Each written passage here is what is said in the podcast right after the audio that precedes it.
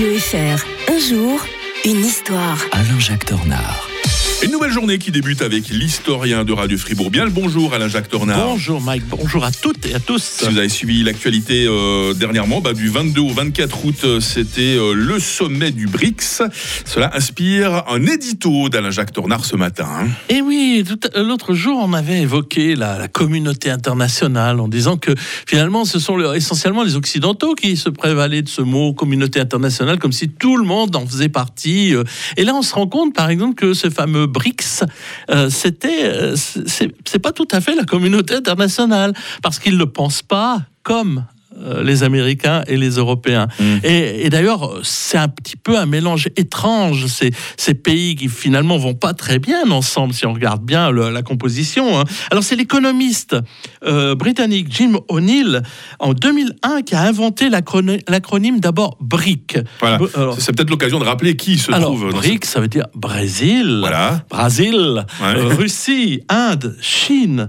euh, donc les quatre pays. euh, C'est vrai que c'est très hétérogène. hein. oui, oui, bah voilà, euh, un club informel. En fait, ils voulaient faire un peu le G8 euh, ou le G7, Mhm. ça dépend des périodes, à, à leur manière. hein. Euh, le premier s'était tenu en 1975, puis ils se sentaient un peu euh, isolés. Euh, le premier rendez-vous, c'était le 16 juin 2009 à Yekaterinbourg, en Russie. Vous voyez, Mhm. donc, les- et en 2011, alors c'est l'Afrique du Sud, parce qu'il fallait quelqu'un, il fallait représenter le monde entier, donc pour chaque continent. Donc, Mhm.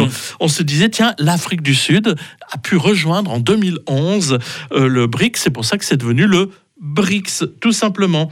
Euh, et euh, le problème, c'est que euh, au sein de ces BRICS, on s'est dit que maintenant, il pourrait, on pourrait accueillir aussi d'autres pays, et l'Arabie Saoudite, par exemple, l'Égypte, la Turquie, des pays africains comme le Sénégal, le Mexique, voudraient en faire partie. Puis, en fait, il y a une petite arrière-pensée, c'est de créer la dédollarisation, c'est-à-dire Mhm. éventuellement créer une monnaie concurrente. Vous savez que la plupart des choses sont payées avec les de dollars. Et puis, on- bien sûr, on se dit, tiens, on pourrait faire autrement. C'est quand même 40% de la population. Euh, Ouais. euh, bon.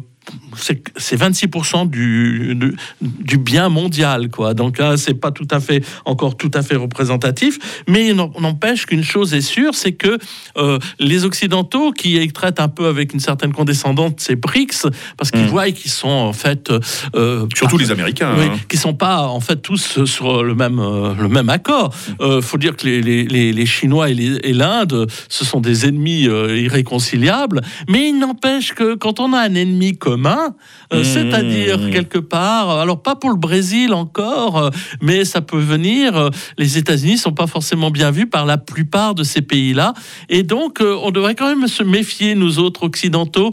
Et peut-être quand on parle de la communauté internationale, penser à dire qu'elle est divisée, qu'il y a d'autres pays qui pensent autrement, Mhm. dont les BRICS.